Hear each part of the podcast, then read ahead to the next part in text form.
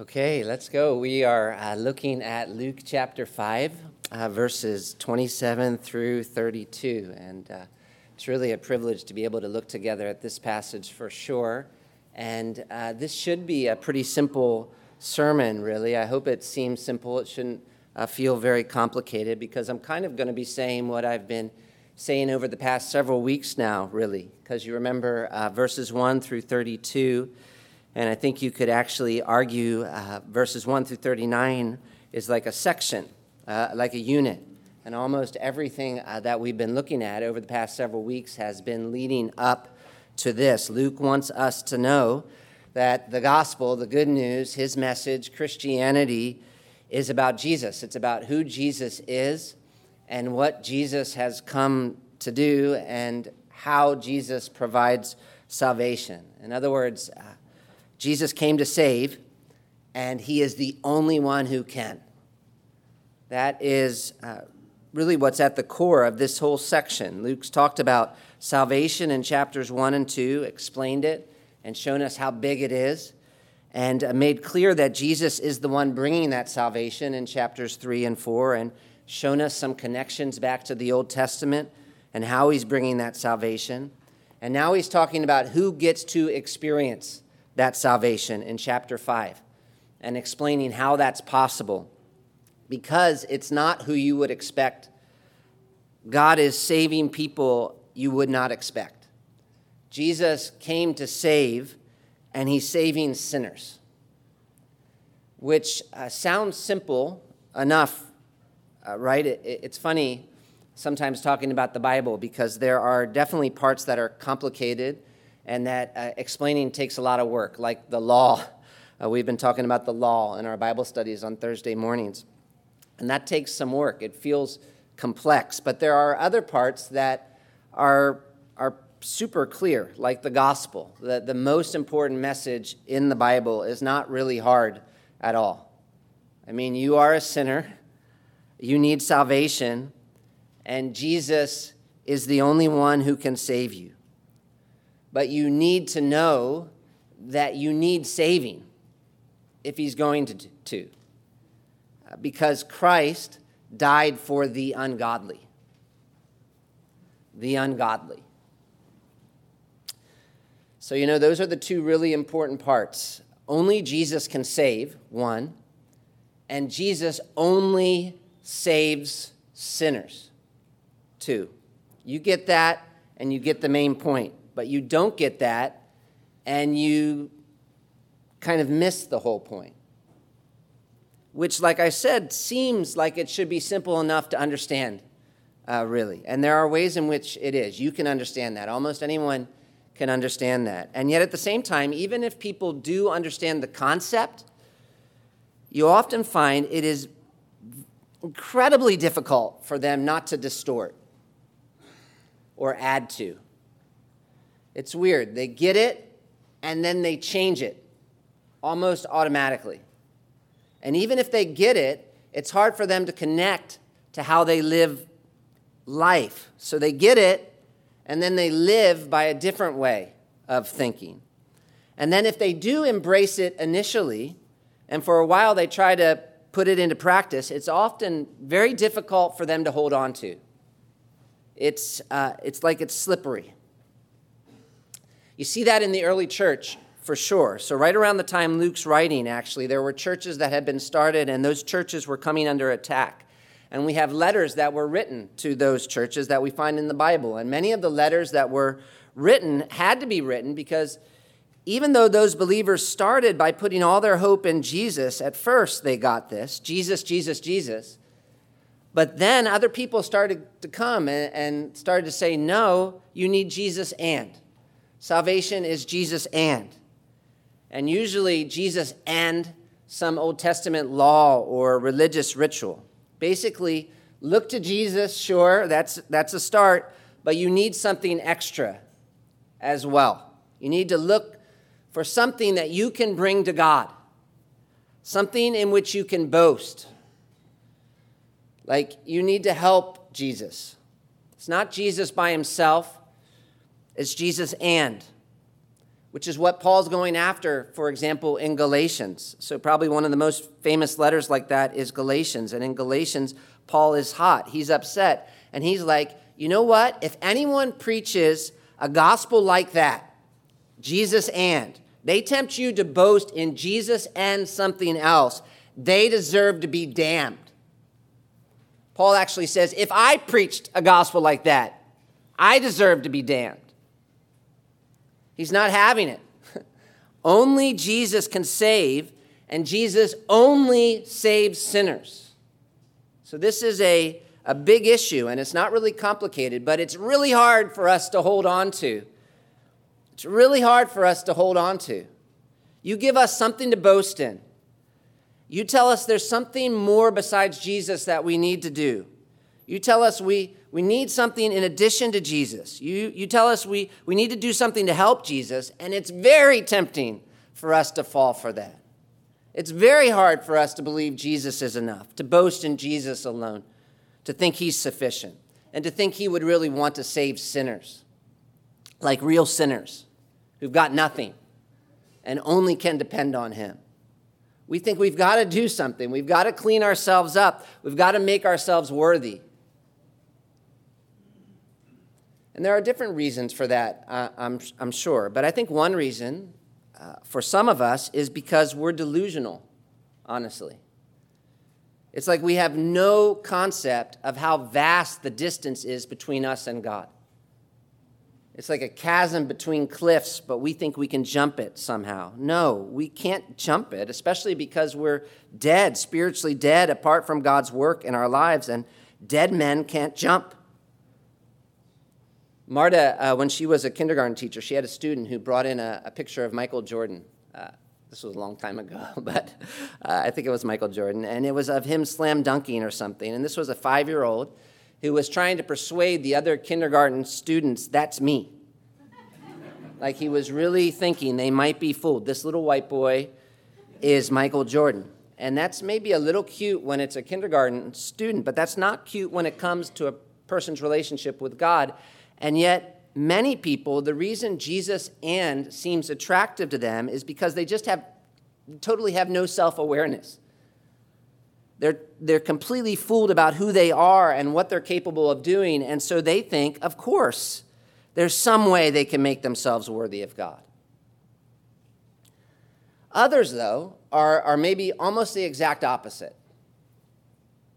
It's not really the exact opposite, but it looks like the exact opposite. And that's who I'm going to be coming after today. Others, they're not as delusional as they are desperate. And the reason they are so desperate for something they can do is because they do have a little sense of how great God is and how bad they are.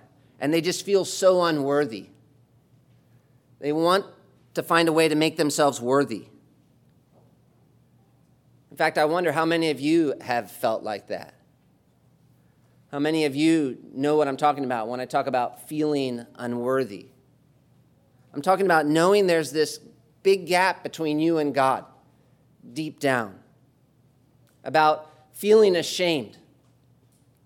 Maybe because of what you've done, maybe because of what's happened to you, maybe because of what others have said about you and the way they, they treat you. I'm talking about looking back at your life without the spin.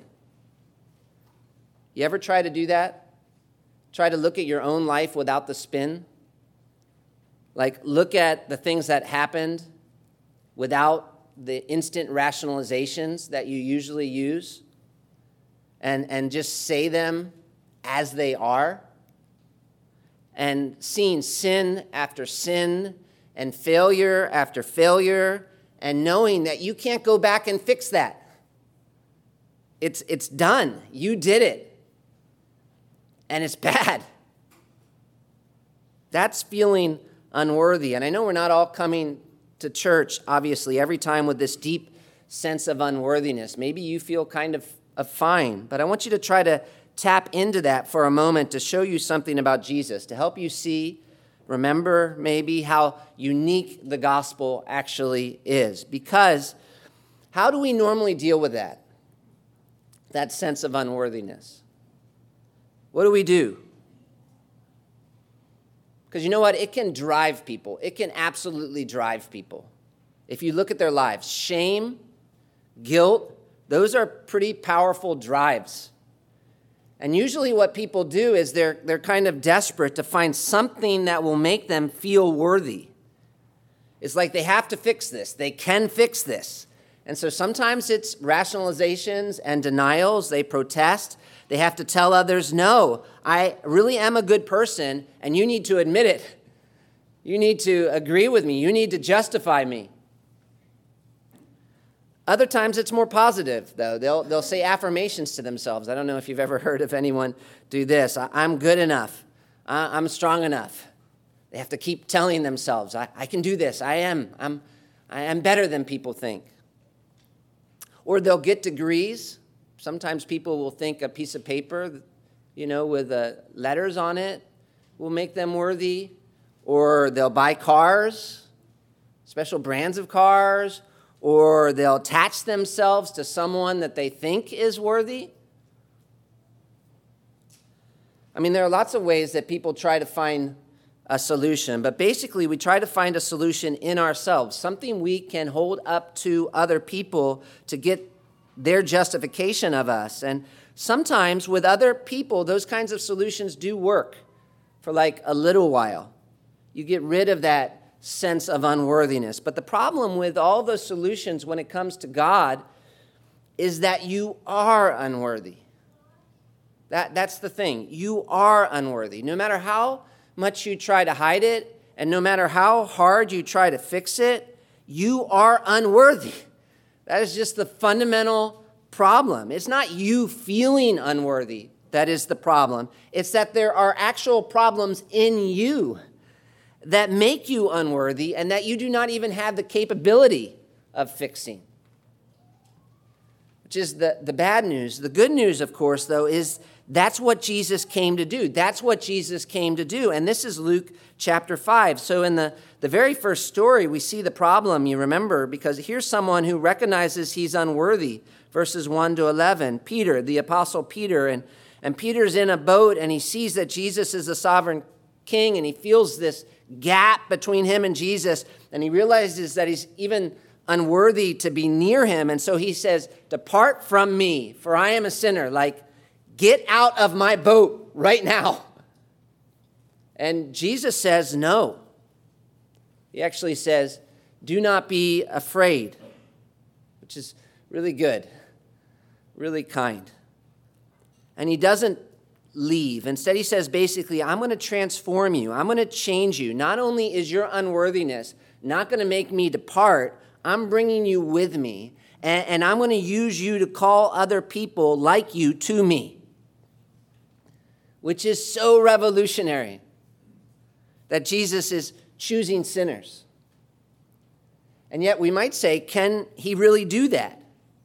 Can he really do that? That's the question because it's nice for him to claim, of course, but again, this unworthiness is real. Peter is unworthy. And so it's, it's kind of like, I, I don't know, but imagine it's kind of like you have this really rich friend and you're invited to his super, super, super, super fancy wedding with all these super, super, super fancy people. But you don't have outfits like that and you don't go to places like that, but somehow you decide to go. And uh, you're like, I'm to do this. I'm to do this. And so you uh, dress up in your best outfit, but as you get there and you get out of the car, you fall and you fall into this big pile of mud. And so now you're just gross, it's everywhere, and you want to go home. And your friend sees you and he's like, Come in. Don't, don't worry about it. Just come in anyway. It's going to be fine. And you're like, Thank you. Uh, that is kind but we need to do something about this, right? Like, can you do something about this? And that's what we're asking about Jesus. I need saving, but can Jesus really save by himself? Can he deal with the consequences of sin and the shame that, of sin that keeps us from God? Because that's all over us and inside of us, you know? And so Luke gives us some proofs. The, the first proof being the next story about the leper in verses 12 through 16, because here's this absolute outcast, someone who had no way to fix the thing that was keeping him from God. And yet Jesus doesn't run away. Instead, he touches him. And immediately he's cleansed. And then we get a second proof in the paralyzed man who was so on the outside that his friends have to make a hole in the roof just to get to Jesus. And yet, that's ultimately because God is going to use him to make clear to everyone that Jesus has the authority to forgive sins and that he's willing. Jesus heals him of his paralysis to prove he can forgive him of his sin, to prove Jesus can do this. He can save. That's what his miracles were about. The miracles are proof. There's hope. There's hope for sinners to be cleansed and to be forgiven, and it's in Jesus. Again, it's in Jesus. Only Jesus can save, and Jesus only saves sinners. You look at these stories and there's hope. It's not in what these individuals do, it's in what Jesus does for them. Jesus really can change people, Jesus really can cleanse people from the shame of sin. And Jesus really has the power and authority to forgive sin your sin, my sin. And yet we might still be wondering. It's amazing, but we, we might still be wondering if we, if we really feel unworthy. It's good there's hope, but is there hope for me, really? Because this is, this is just not how the world works at all. And this wanting to be worthy really dies hard. To prove yourself worthy. You know how you're supposed to think. But it's so hard to think that way. And so now it's like Luke tells a story. Luke chapter 5, verses 27 through 32. And there's going to be an illustration, an objection, and then an explanation. There are three parts to the story that we're going to look at. But I think you'll see it's almost like a summarizing story, really. That's why it's here, to make 100% crystal clear that if you feel unworthy, go to Jesus. He's enough. He really is enough. Jesus really can save, and he really wants to save sinners. And to prove that, verse 27, Luke starts off with an illustration. After this, he went out and saw a tax collector named Levi sitting at the tax booth, which maybe at first doesn't strike us the way it should. Uh, this is supposed to be a striking illustration. He saw a tax collector you're all supposed to say, ooh. But how does that help, you know, a tax collector? It helps because when we talk about a tax collector, we're talking about someone everyone would have thought of as unworthy. Everyone. Like, look up unworthy in a dictionary, and there's a picture of the tax collector. You can imagine maybe a group of people in America that everyone sees and thinks are scum. And I know uh, we say we don't have people like that, but we have people like that, that people look down on. It's funny, we're supposed to be tolerant, but many people who say they're really tolerant often aren't very tolerant, and they have people that they hate. And in Jesus' day, it would have been the tax collector. They were like the lowest of the low. I mean, for a Jewish person who hears about a tax collector, the, the instinctive gut response would be disgust, honestly which you can appreciate. They had some reasons if you look at the history, because Rome had taken over Israel and they hated it. To them, it kind of felt like how it would feel if a group of soldiers took over your house. Can you imagine a group of soldiers taking over the house that you paid for and acting like it was theirs? You wouldn't like that, of course. And that's what what it would have felt like for Israel when Rome took over their country. And one of the reasons Rome took over their country was to get money from them, which had to make it worse because it was kind of like someone coming into your house, taking over, living there, and then asking you to pay them rent, which is what the Romans were doing in Israel. They were big on taxation, which none of us likes being taxed, even from our own country.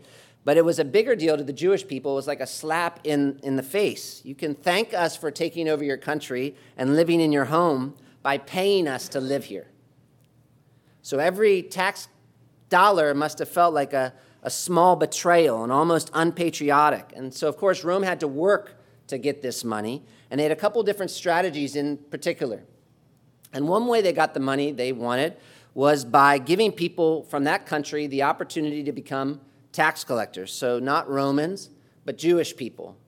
And this is actually what they did around Jerusalem in the region of Judea. It was almost like a franchise you would buy into as a tax collector. And maybe you're like, why would you do that if you were Jewish? They did it because it was a way to get rich.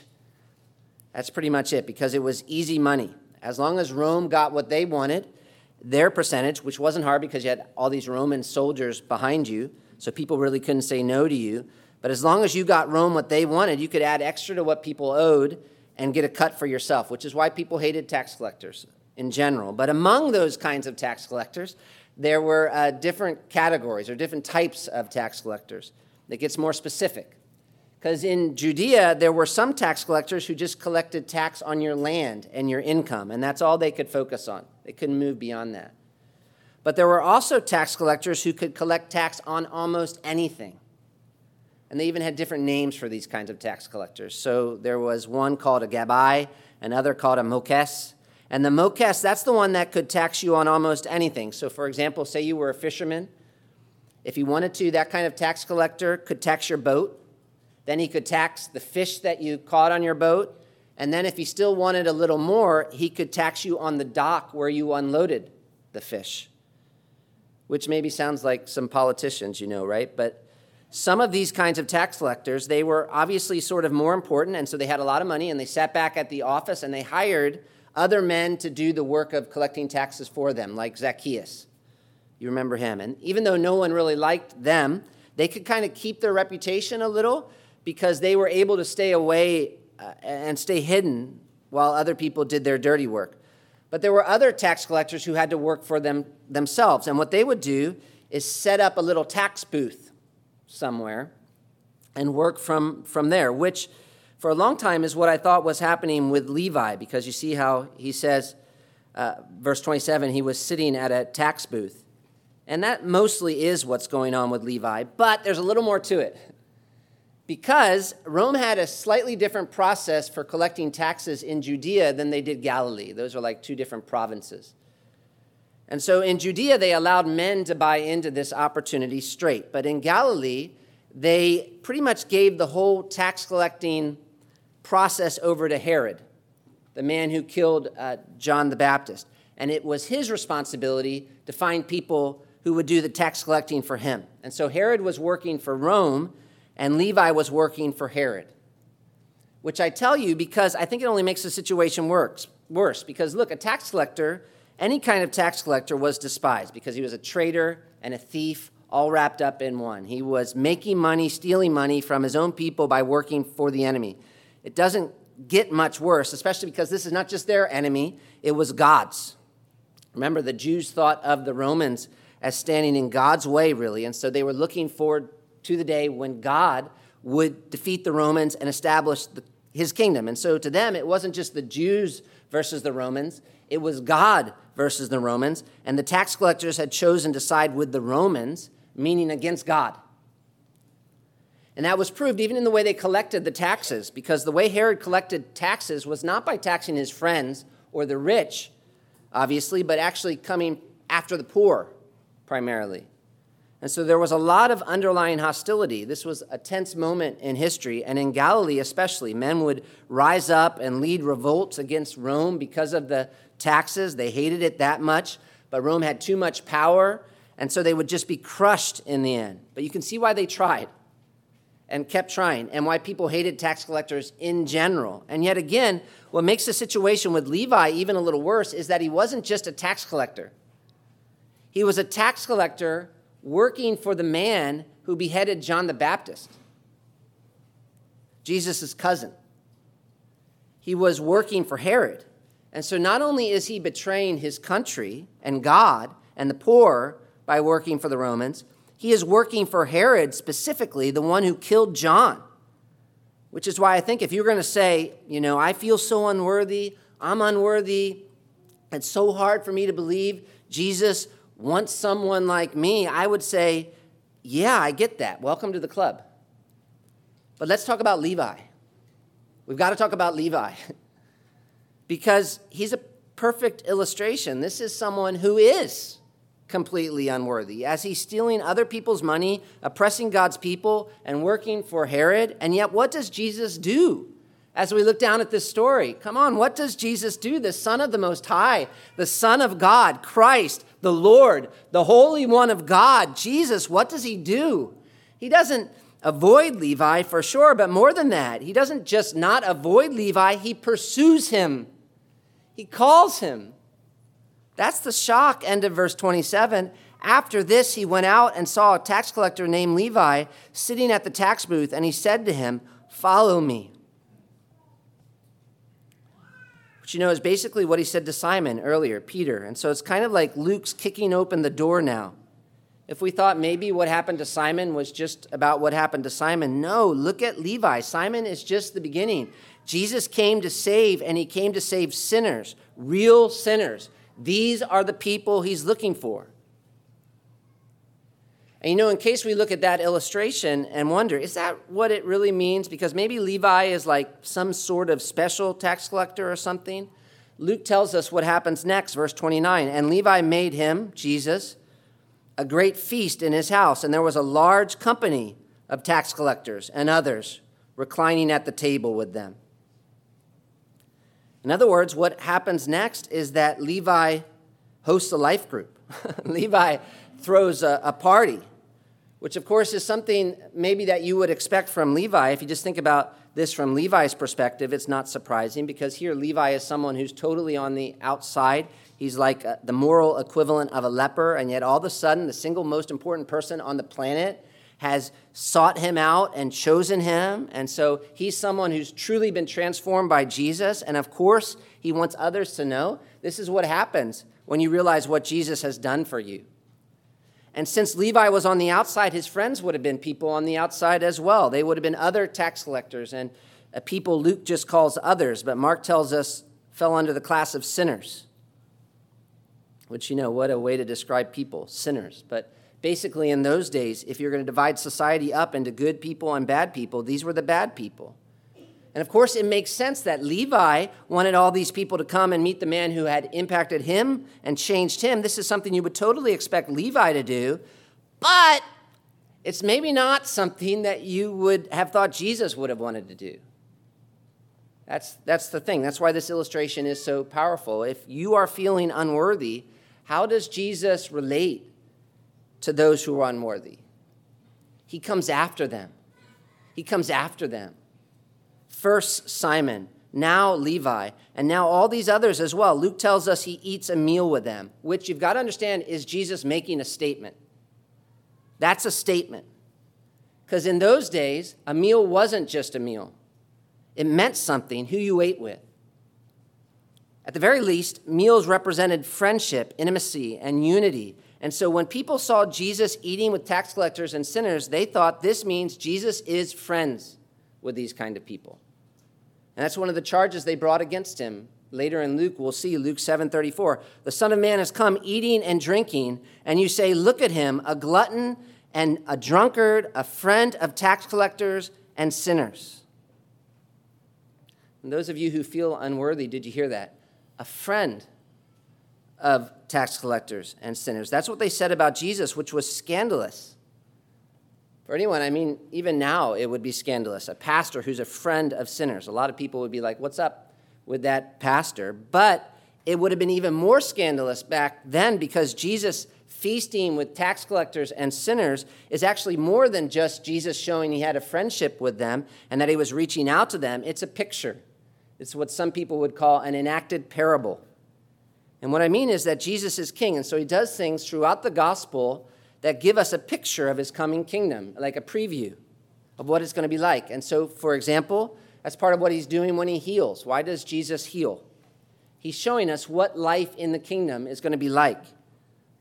There isn't going to be any more pain or suffering or physical disease. And this idea of a party or a feast is a picture as well. Because when God establishes his kingdom rule once and for all, he's going to throw a serious party, like a banquet. And so the Old Testament talks about this. This is a big picture in the Old Testament. Isaiah 25, 6 is one example. On this mountain, Isaiah says, the Lord of hosts will make for all peoples a feast of rich food, a feast of well aged wine, of rich food full of marrow, of aged wine well refined, and he will swallow up on this mountain the covering that is cast over all the peoples, the veil that spread over all the nations. He will swallow up death forever, and the Lord God will wipe away tears from all faces, and the reproach of his people he will take away from all the earth, for the Lord has spoken.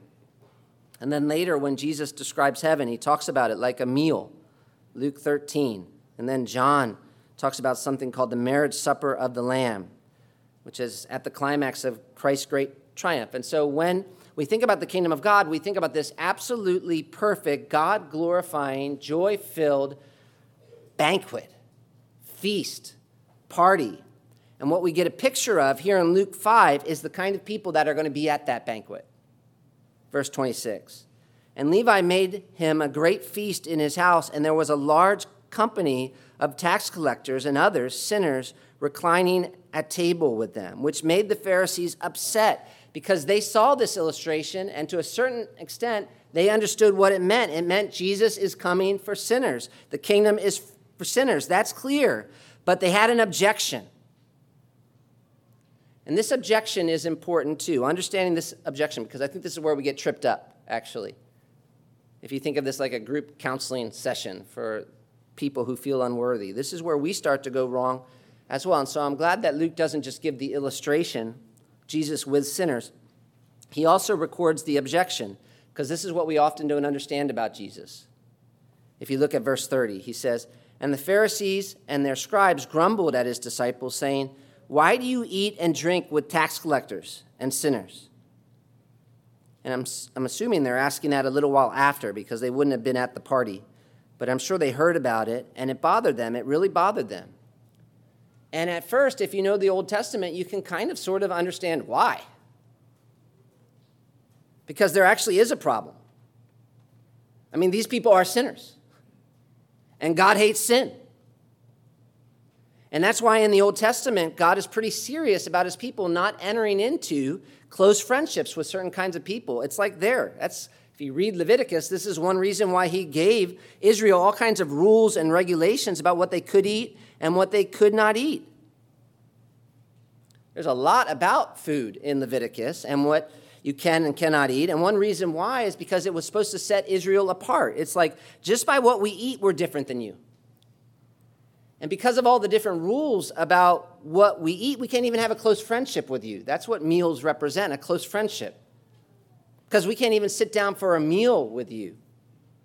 And so it would have been almost impossible for a Jewish person to ever eat with a non Jewish person because you couldn't always know if you were eating the kind of food God said you could eat because it wasn't even just about the food, it was about the way it was prepared. Leviticus had rules about that as well. And by the time Jesus was around, they had taken those rules to another level the Pharisees, had added rules to rules.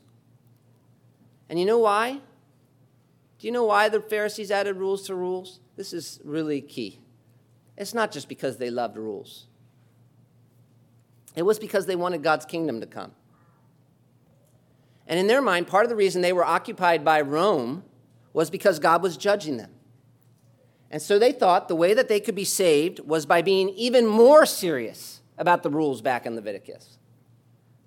The problem was, in, in many of their minds, we've been too lax about this. That's why we're being judged. And so we've got to get back to the law. We've got to get back to the Bible. And so they even added rules to the rules in Leviticus, especially when it came to things like eating and drinking. And so, really, people like the Pharisees were trying to be as serious about the purity of the table in their own home as they were what happened in the temple in Jerusalem, so that the Messiah would come which of course is why they were looking at Jesus eating with sinners and tax collectors and thinking, how can he really be the one? That's their objection because the Messiah, you know, is coming to save. And who's he coming to save? He's coming to save good people, those who keep the law really well. That's how they understood salvation and the way the Messiah was going to work. And so they knew they needed grace. Please understand that. They knew they needed grace. That, that's the part I don't think we always get about the Pharisees. They knew God has to show us grace. That's why there were all these promises in the Old Testament. They're grace. And, and, and we need God to keep those promises. That's what we're hoping. But how are we going to get God to keep them? That's the question. And this is the key. We have got to secure his favor by keeping his law. That is what the law is there for. And that essentially is legalism. Which kind of makes sense to us, I think, because that's almost ingrained into how we think from birth. And so that's how a lot of people still work, and that's how the world works do to get. That's how basically every other religion works. You need God to do something for you, but how do you get Him to do it? You need to do something to earn God's favor. There needs to be something in you. You need to find a way to prove yourself worthy. And that's what makes this illustration here really shocking when you look at it, because the Pharisees' objection is like a setup for Jesus. It's a setup to clarify who he is and how the gospel works, because Jesus is obviously not pro sin. He's not for sin. And yet, hear what's happening. Because think about this, make sure you see it. Luke 1 to 4, Jesus is coming to establish the kingdom. He's going to keep all the promises in the Old Testament. And Luke 5, right now, he's preaching about that kingdom throughout Israel, and he's calling people to be part of that kingdom. And there's one group of people on this side. Imagine them the Pharisees, the scribes, and other religious people who seem to be working really hard, actually, to keep the law and to clean themselves up. But then there's this other group of people on the other side who aren't. And yet, when Jesus wants to give an illustration of what life in the kingdom is like, who he's calling to be part of that kingdom, the banquet, the great end times party, who does he go after? He goes after the people who aren't. He goes after the tax collectors and sinners. How does that work? And then, you know, like to really put an exclamation point on it, Luke really wants you to understand what he wants you to understand is that this is not a fluke, this is not accidental, this is completely intentional. Because, I mean, here's the punchline Jesus came to save. Only Jesus can save. And listen, Jesus only, only, only saves sinners. Which, again, I, I know I'm saying it over and over, but that's because it's something that's not incidental, it's not negotiable, it's core to understanding the gospel and who Jesus is. You get that right, you're getting it. You don't get that right, you're missing the whole point. Which is so easy to say, I know, but it's so hard to hold on to because we really, really, really want to prove ourselves worthy. That's why we defend ourselves. That's why we get so upset when other people see us failing. We think about it the whole rest of the day. How, how come they saw me fail? That's why we're so driven to accomplish silly things, things that don't matter. That's why we put on a show. That's why it's so hard to have open friendships where people know who we really are. That's why, that's why, that's why that really drives us. And that's why, no matter how long you've been a Christian, you need to hear this over and over. Your unworthiness is not a barrier to Jesus saving you, but you're having to prove yourself to God to earn your salvation, or at least to help Jesus somehow, is an obstacle. The obstacle. That right there can mess you up spiritually big time and make you so weird. And so you really need to understand why. How? How, how can it work like this? And in verse 31, Jesus gives an explanation. You've got the illustration and the objection, and now the explanation. Verse 31 If God hates sin so much, why is Jesus hanging out with sinners and choosing sinners? Jesus says, Because those who are well have no need of a physician but those who are sick. It has to do with who Jesus is. He's a physician, a spiritual physician, a soul physician. In other words, Jesus is not just a teacher who comes to teach you how to be better. And Jesus is not just an image consultant that God sent to help you clean yourself up. He's a doctor that God sent to heal, which is another way, of course, of saying Jesus is a savior. If you picture sin like a sickness, sickness isn't an obstacle. It's actually the reason Jesus came if you'll come to him. Man, I wish we could hear that. I really wish you could hear that. I think we need to hear that over and over and get it into our heads because even now, as Christians, as people who know this, so often we get tripped up by our unworthiness. You know what I mean? There are things that are there and you see the sickness and you look at yourself and you feel so much shame. It might be from the past, it might be more recent, and you're like, man, who am I? Who am I? I've got these perverted desires, I've got these wicked thoughts, I've done these terrible things. And you start looking for solutions, sometimes without even knowing it, and people offer them. That's the thing, people are constantly offering them. And so there's a whole lot of people out there in the world whose answer basically is it's not a problem. It's not a problem. That's the world we're living in. Deny, deny, deny. And it's tempting in this world to look at what's wrong with you and think, maybe I can just ignore it or like give it another name. But that kind of solution in the long run doesn't work. It doesn't work for you because God's law is good. And when you go against it, you're doing yourself harm, even if others say it's fine and it's not going to work in the long run. And you know what? Even if it did, it's not going to work when you stand before God because if you don't deal with that unworthiness, He can see through all your excuses and all your defenses. And in the presence of His holiness, if it turns out you don't know Jesus, your sin will be exposed for what it is. And so the world's answer doesn't work. And yet, you know what? Neither does religions, if you think about it often. And by religion here, I just mean the Pharisees style which is maybe where more of us are tempted to take the Pharisees' option. Because what does religion say? Religion says, Look at you. Look at you. God can't just forgive you. Come on. You think that's how it works? You need to show yourself here. You need to earn forgiveness. You need help. You need to bring something to the table. And sometimes the way this works is maybe, yeah, okay, I'll give you that Jesus will show grace to you initially. He'll maybe forgive you at first, but after that, after you're forgiven at first, you know what you need to do? You need to keep earning his forgiveness and proving yourself. But the gospel says, you know what? You need to stop looking to yourself.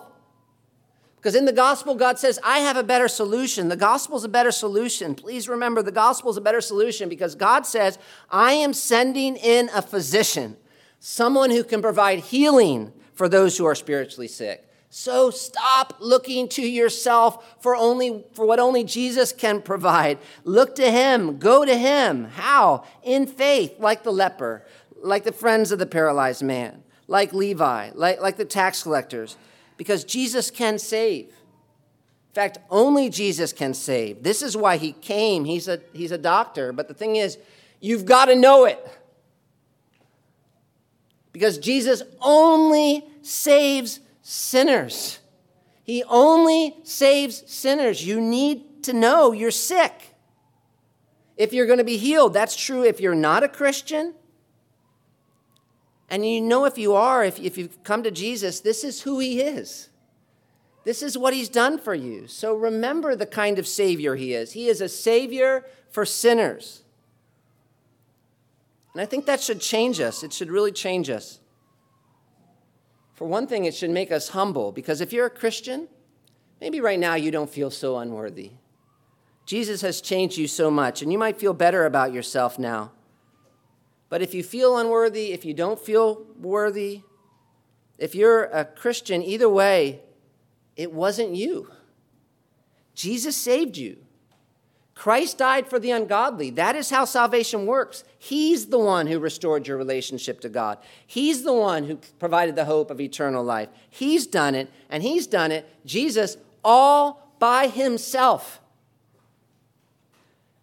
which is the hope we have to offer to others as well. This is the message we want to take out there. If we develop friendships with people, we've got a message that is really unique and that people desperately need. I was reading this week about an actor named Michael Richards. And do you remember him? He played uh, Kramer on Seinfeld. So Michael Jordan and Seinfeld, I guess I'm aging myself here, but if you don't remember him, it's because he was, uh, maybe you're too young, or he was canceled back in 2006, actually. And, and he definitely gave people a reason to be upset because he flew into this like absolutely racist rant after being heckled by someone as he was performing stand up comedy. If you ever saw the video, it's awful. And it went viral. And after it went viral, uh, Richard's career was really in trouble. And so he went on The Late Show with David Letterman to do atonement. He said, uh, I, I said some pretty nasty things to some African Americans. You know, I'm really busted up over this, and I'm very, very sorry. But uh, Paul Miller writes The confession didn't go well. He started to do his comic thing, and it was confusing for the audience. And so Jerry Seinfeld was the one who had introduced him on the show, and he had to tell the audience actually to stop laughing. He's not, he's not telling a joke. Afterwards, his uh, shame was so profound that he stopped doing stand up comedy. Uh, years later, uh, Seinfeld tried to redeem his friend by inviting him onto his new internet show called uh, Comedians in Cars Getting Coffee. Uh, Seinfeld picked uh, Richards up in an old VW van and they went for coffee. And you could still feel Richard's shame as he told Seinfeld, I busted up after that event seven years ago. It broke me down. And Jerry Seinfeld encouraged Richards to let it go, saying, That's up to you to say, I've been carrying this bag long, long enough. i am going to put it down. But Richards couldn't. He just said, Yeah, yeah. Richards couldn't put it down because he deep down knew he couldn't justify himself. He instinctively realized that even Seinfeld, with all his goodwill and fame, couldn't declare him righteous. Justification by Seinfeld didn't work. Justification by confession didn't work. Neither would forgiving yourself. Why not? We've sinned against a holy God. Only God can justify. Only God can forgive. Only the blood of Christ can satisfy the insatiable thirst of a guilty conscience. When the, the video of Richard's rant went viral, nothing could remove his shame, not even YouTube taking the video down or Seinfeld repeatedly going to bat for him. You see, the real problem isn't that Richards looked bad, it's that Richards was bad. And the only one who can deal with that is Jesus. That's why he came. He wants to do for you what no one else can. If you see your sin, if you know your need, if you feel unworthy, you are the kind of person Jesus came for. So, what do you do? You need to come to Him in repentance and faith, trusting that He will. Trusting that He will, which is actually for some people the really hard part. So there are some people who have a hard time believing they're unworthy. But there are others who have a hard time believing that Jesus wants to save them. And so you know what they do? They beat themselves up, but won't come. And look, listen, beating yourself up for failure is not the same thing as repentance and faith. In fact, let me just like push on this a little bit just feeling badly about yourself is sometimes a way of trying to be your own savior. Where you're trying to pay for your sins emotionally. God often uses failure to bring you to Jesus, but just recognizing your failure is not the same thing as repenting and believing. You've got to give up on self altogether. Promoting self, saving self, and look outside of yourself to Jesus. You see you're helpless. Good. So cry out for Jesus to show you kindness and trust yourself completely to Him. And you prove, like Levi, that you have entrusted yourself to a good and loving Savior by following Him. And if you do, you can be confident he will accept you and He will change you because that is literally why He came. Jesus came to save sinners. And look, listen, hear me now. You might even say it with me only sinners. Only sinners. And this is where the warning comes, verse 32, because Jesus says, I have not come to call the righteous but sinners to repentance, which is a very scary verse. It's a really scary verse for people who think they're good. I have not come. There's a group of people I haven't come for. I haven't come to call the righteous. Which I always used to tell my daughters that is so scary for people who think they're good, which is who Jesus is talking about, because there's not anyone who's truly righteous on their own, not even the Pharisees. But there are a lot of people who look it to the world and there are a lot of people who think it about themselves, like the Pharisees and the religious leaders, which is why they're looking at Jesus eating with the tax collectors and sinners and are like, Why are you eating with them and not us if you're the Messiah? You should be with people like us. Why? Because we deserve it. We, we've worked for this. And Jesus is saying, No, that right there is the problem. Because mark it down, I did not come to call people who think they're righteous. I came to call people who know they're not to repentance. Which seems simple, right? You know, the gospel is not really a complicated message. We're taking a long time studying Luke, but the core is pretty simple. You need saving. Jesus saves. He's the only one who could save, but Jesus only saves sinners who come to him in repentance and faith. So look to Jesus instead of yourself, to his death in your place, his righteousness instead of your own. And the Father will forgive you and count you righteous because he will place you in Jesus by faith. That's not too hard to understand. And yet, no matter how long you've known it, that's a message that is very hard to hold on to. It's slippery because we so desperately want to point to our own righteousness. We want to prove ourselves worthy. And so instead of going to Jesus, we try to defend ourselves, receive our justification from others, look to them to declare us righteous instead of God, which doesn't work. So stop. If, if you see your unworthiness, instead of defending or hiding, or trying to prove or beating yourself up forever and ever and ever, thank God. Thank God. Thank God that you feel unworthy. Take it to Jesus and ask Him to help you see it the way He does, as actually worse than you think it is, because it's not just what other people think about you that makes you feel unworthy. It's because you are unworthy. You have sinned against a holy God and trust that God is so good that he would provide a way for you to be forgiven because he sent a Savior. But he sent that Savior for people who, who need one, and only for people who know it. Let's pray. Jesus, I want to shout this message from the rooftop. Uh, this is unique, it is awesome, it is life transforming. And yet it's so hard for it to sink deep into our souls, either because we're delusional or we're desperate, but either way, primarily because we just keep looking at ourselves. And so please get our eyes off of ourselves and onto you, Jesus, the only one who can save us, and give us the assurance, the assurance that you save sinners, which means you've saved us. And we uh, pray this in your name. Amen.